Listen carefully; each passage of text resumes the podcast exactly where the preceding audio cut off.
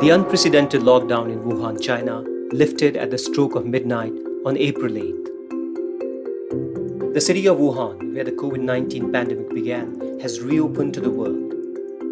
In this is a hope, not just for China, but for the entire world battling the coronavirus outbreak. With its widespread testing, severe restrictions on movement, social distancing, and the use of technology, China managed to flatten the curve significantly slow the spread of the coronavirus.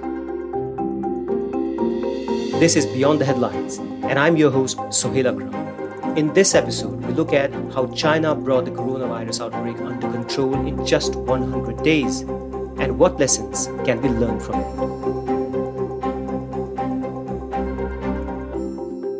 For 11 weeks, Wuhan was a ghost town. But now people are being allowed out of their homes and businesses are slowly reopening. According to local media, within hours of the lockdown ending, roughly 65,000 people had left the city by trains and planes. Many of them had come to visit relatives during the Lunar New Year holiday in late January and were stranded when the coronavirus lockdown was announced.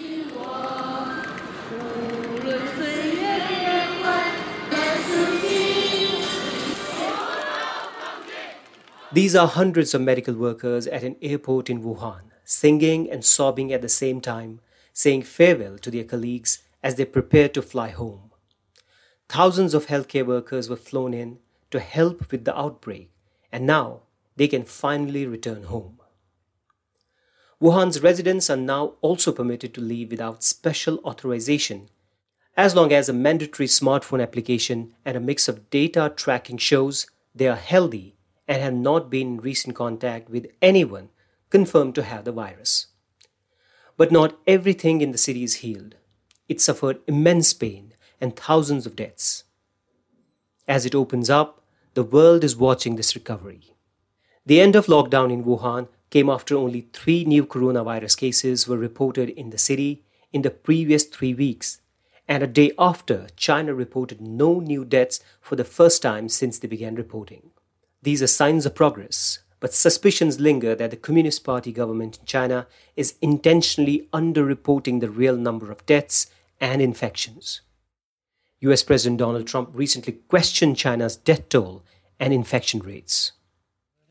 Uh, their numbers seem to be a little bit on the light side, and I'm being nice when I say that, relative to what we witnessed and what was reported.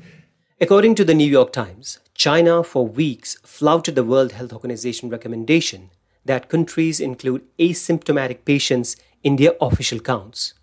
But as public pressure mounted, Chinese officials began partially reporting the asymptomatic patients from April 1st.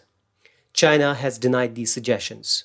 The country has a history of accusations for underreporting disease outbreaks. During the SARS outbreak of 2002, the Chinese government was called out for its attempts to cover up the outbreak, which eventually infected around 8,000 people and killed nearly 800. And yet, while the optimism is edged with caution, Wuhan is open again. Despite the city's new freedoms, there are still a number of prevention measures in place. Wearing masks, temperature checks, and limiting access to residential communities remains in place and people leaving the city will face numerous hurdles, such as 14 day quarantines and tests at their destinations. We spoke to Dr. Xi Chen, Assistant Professor of Public Health at Yale School of Medicine and a China expert, to hear his perspective about how China controlled the virus early on. Starting from December the 8th, there were some cases first uh, identified.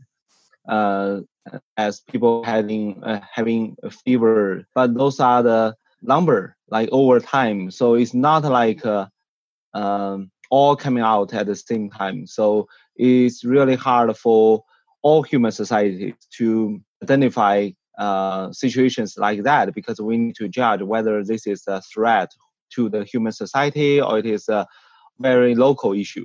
So that took a while for them uh, the local health authorities to identify the risk until I, I believe until January the 11th. So before that, they try to be pre- uh, precautious. They tr- uh, tried to close the seafood market because they believed that the seafood market was linked to this um, infections. We know that uh, by January the 11th, that was a massive movement of uh, of people walking the east coast to west inland, and that was the we call the Chunyun period, which is um, the spring festival uh, travel season. Usually, like uh, around uh, 8 billion people uh, times they travel across the country. So that was um, uh, really uh, bad, bad timing because uh, that may accelerate the infection of uh, virus. Since then, the transmission was ongoing throughout China, not only restricted to Wuhan. Since this is a very unknown threat, so a lot of events were still ongoing. For example, there were like 10,000 people's banquet right before the Spring Festival, and there was uh, some official sponsored uh, tourism uh, events uh, in Wuhan, which also attracted more than uh, a few uh, thousands. So that was a large social gathering. But things changed dramatically after um, January the 20th, when um, China's major scholar Zhong Nanshan was confirming throughout the media there was a human to human transmission. I think that was the uh, the key date when they realized this is a large scale transmission ongoing. After confirmation, it only took like uh, two and three days for China to decide to have a lockdown at the epicenter, uh, Wuhan. So they locked down around 13 cities, which on average had uh, about 6 million population. So overall, it's like um, twice the population size of Canada uh, being locked down uh, within a few days. As the number of positive cases started surging, China wasted no time. It quickly built makeshift hospitals in Wuhan to house the patients. By February 28, Wuhan had created 16 temporary hospitals, adding 13,000 beds, with 12,000 people treated so far. Overall, the number of Wuhan hospital beds rose from 5,000 to 23,000. And that, according to Dr. Xi, was a very critical step. In China, in Wuhan alone, they built 13 makeshift hospitals. Each can host about 2,000, 3,000 people. So they can put the lighter, so people with lighter symptoms in that facility, and the healthcare workers can take care of them. If they are like getting worse, then they are uh, going to be uh, transported to some major hospitals. And China also built two hospitals to treat those uh, severely ill patients. So one is called Leishenshan, the other is Huoshenshan. Those two hospitals were built within 10 days. But I know it's very different, uh, different culture, very difficult to make this uh, arrangement in the US because I, as far as I know, my American friends, they have concern about their uh, free choice, freedom, and their uh, privacy. So they do not uh, really like the idea of uh, being put in a, a, makeshift hospital because that didn't happen anytime in their Uh, throughout their uh, lifetime. So it's a it's a new experience they have to adopt. Chinese disease control officials said in January that the virus likely came from wildlife to humans at a Wuhan market that sold wild animals for food. Experts believe it was bats before an intermediary animal passed it on to humans. As the virus spreads rapidly around the globe, nearly half of humanity has been forced into some form of lockdown. Wuhan's unprecedented lockdown has become a model for countries around the world trying to stop the spread of the COVID 19. Well, the early reaction from the Chinese citizens, you know, who are quite compliant and, you know, listen to, to what their government tell them, they they were very compliant. This is Raymond Ferguson, an Irish national who lives in China's Guangzhou city. The first time that, that the news started to come out around the 20th of January. Um, you know, that was over the period of, of the Spring Festival time here, which is, is the big, big holiday for, for Chinese people. Um, many many migrant workers at that time would return back to their home their home villages and hometowns to spend that 10 14 day holiday with, with their family. Um, and normally it's a time for, for getting together and eating to dinner, obviously, with your family and, and socializing with your family. But none of that happened this year, um, which was quite bizarre because, as I say, it, it's the, the main big holiday and, and possibly the only holiday that, that many Chinese get, you know, within the space of a year. My first initial uh, reaction was, ah, this will all blow over. This, you know, it's nothing to get really serious about. I was looking at the numbers and things like that.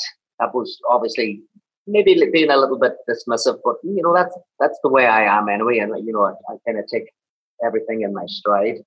But then, as time started to go on, and you know, as more measures, more stringent measures began to be taken, and you know, hearing then just on the news and, and from the Chinese locals themselves that, that they were quite, you know, alarmed about this, obviously, and especially whenever the government then started to, you know, close all the public areas and, and announcing people should be staying at home and not going out unnecessarily. And if you do have to go out, wear a mask. Um, so, you know, as time as time has gone on, and now obviously, whenever I look at the rest of the world, you know, it's something that everybody should be taking seriously. And without a COVID 19 vaccine, more and more countries are going for stringent curfew and lockdowns. Still, the World Health Organization doesn't think it is enough. These society wide measures are difficult, they are not easy, uh, and they are hurting people. Uh, but the alternative is even worse. And countries, if they're going to be able to move away from this approach of, of having to lock down and shut down, if we're going to move away from that approach as a means of suppressing the virus, we have got to put in place the public health surveillance, the isolation, the quarantine, the case finding, the detection. We have got to be able to show that we can go after the virus because lockdowns alone will not work. But unfortunately, in some situations right now, they're the only measure that governments can actually take to slow down this virus. That was Mike Ryan from the World Health Organization's Emergencies Program. But China's restrictions go beyond the lockdown. Testing remains an important factor in curbing the spread. On April 6, the Chinese government said that those travelers who try to hide their travel history or health condition can face a fine of over $4,000 or even criminal proceedings. It said such people would be placed on a customs blacklist of travelers who would be subject to tighter checks in future. Back in the southern city of Guangzhou, where Raymond lives, he describes some of these strict measures that the government is taking, sometimes having people's temperature taken at least five to ten times a day. You had to get your temperature taken, and even yet, that's still the case with all the supermarkets and, and any restaurants that are open.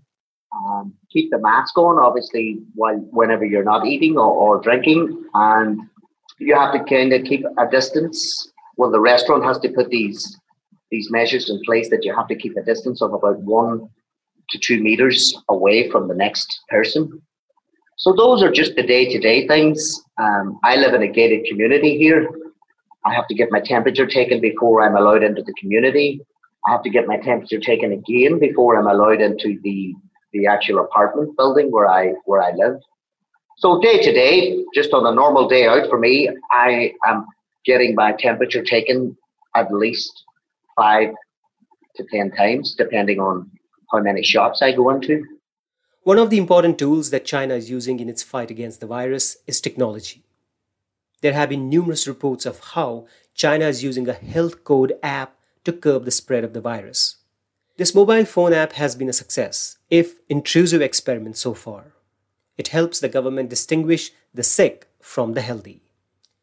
The app tells its users if they have been near a person who has been confirmed or suspected of having the virus. We asked Raymond if he has the app on his phone.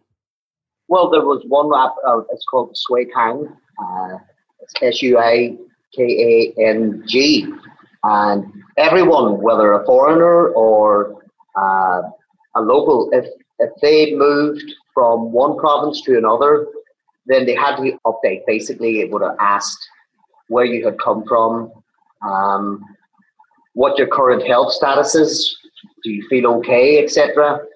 And as I say, I, I lived in a gated community, and they would have like a, a QR code there that, that you would have to scan to in order to download that information and fill it out right on the spot.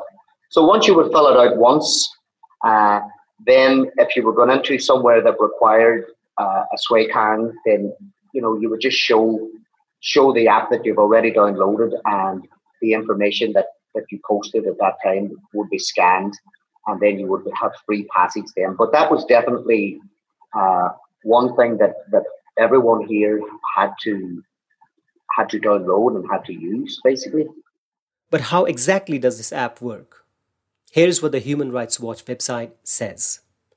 People first fill in their information, including their ID number, where they live, whether they have been with people carrying the virus, and their symptoms. The app then churns out one of the three colors. Green means they can go anywhere, yellow and red means 7 and 14 day quarantine, respectively. The app also surreptitiously collects and shares with the police people's location data.